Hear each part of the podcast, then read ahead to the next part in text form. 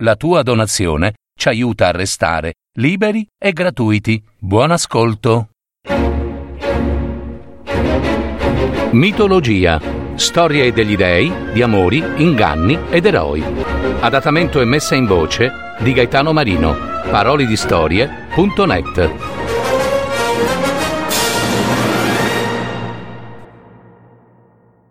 Tantalo, l'ingannatore degli dei.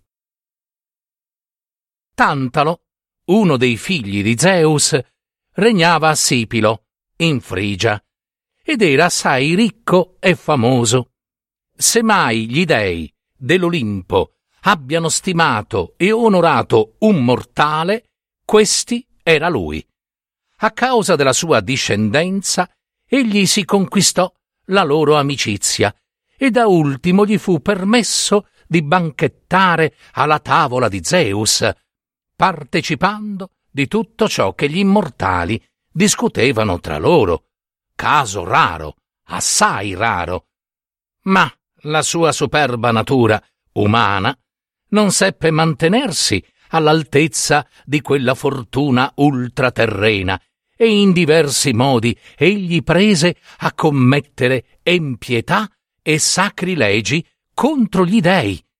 Svelò ai mortali i segreti degli esseri celesti, sottrasse dalla loro tavola il nettare e l'ambrosia per distribuirli fra i suoi compagni terreni. Trafugò il prezioso cane d'oro che un altro aveva rubato dal tempio di Zeus a Creta. E quando il padre di tutti gli dei ne pretese la restituzione, egli giurò solennemente di non averlo mai avuto. Nella sua spavalderia, Tantalo finì per invitare gli dei a casa propria, per mettere alla prova la loro onniscienza.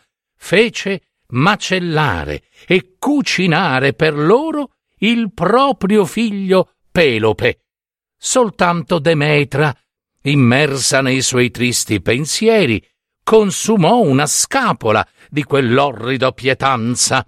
Gli altri dei si accorsero del raccapricciante inganno, gettarono le membra spezzettate dell'infelice in un bacile e la parca Cloto ve lo estrasse in rinnovata bellezza.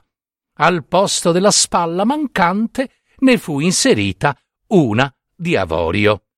Tantalo aveva ormai superato ogni misura, venne catturato dagli immortali, gettato nell'Ade e sottoposto a orrende torture.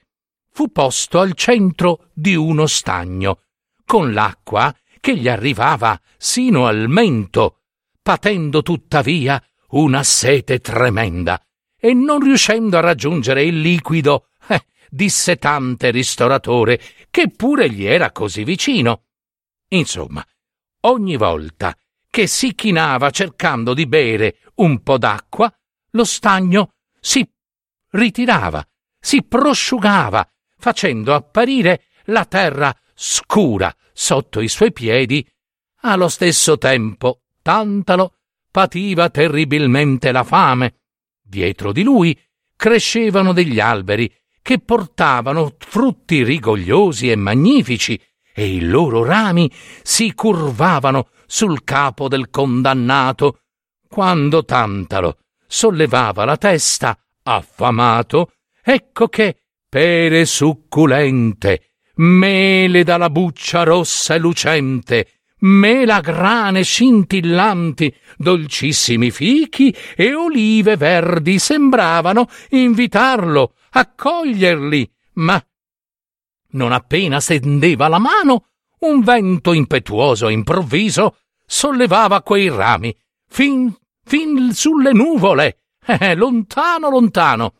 A questa tortura infernale si accompagnava un costante timore terribile di morte, timore, terrore. Sulla sua testa incombeva infatti un enorme macigno che minacciava costantemente di cadere e schiacciare la sua testa.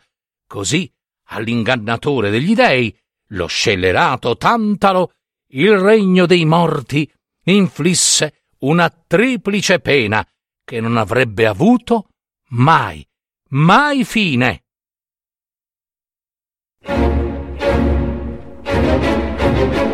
Avete ascoltato Mitologia, storie degli dei, di amori, inganni ed eroi. Adattamento e messa in voce di Gaetano Marino. www.parolidistorie.net